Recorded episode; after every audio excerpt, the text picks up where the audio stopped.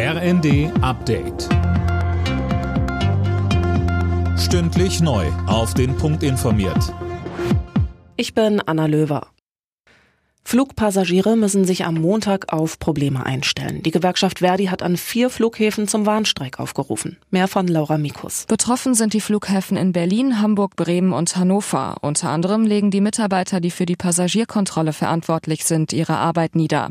Hintergrund ist zum einen der Tarifstreit im öffentlichen Dienst, zum anderen sich schon über Jahre hinziehende Tarifverhandlungen für Beschäftigte der Bodenverkehrsdienste und der Luftsicherheit.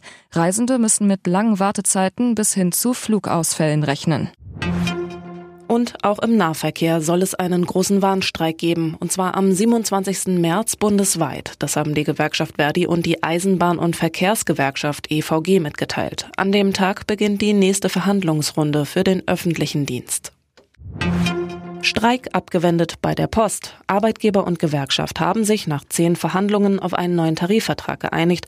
Demnach gibt es im April für die rund 160.000 Beschäftigten einen einmaligen steuerfreien Inflationsausgleich und danach bis März nächsten Jahres monatlich 180 Euro zusätzlich, ebenfalls steuerfrei als Inflationsausgleich. Im Anschluss sollen die Löhne um 340 Euro im Monat steigen. Bayern München hat die Tabellenführung in der Bundesliga gefestigt. Gegen Augsburg siegten die Bayern 5 zu 3. Verfolger Dortmund kam im Revierderby auf Schalke nicht über ein 2 zu 2 hinaus. Außerdem gewann Leipzig gegen Mönchengladbach 3 zu 0. Frankfurt und Stuttgart trennten sich ebenso 1 zu 1 wie Hertha und Mainz. Alle Nachrichten auf rnd.de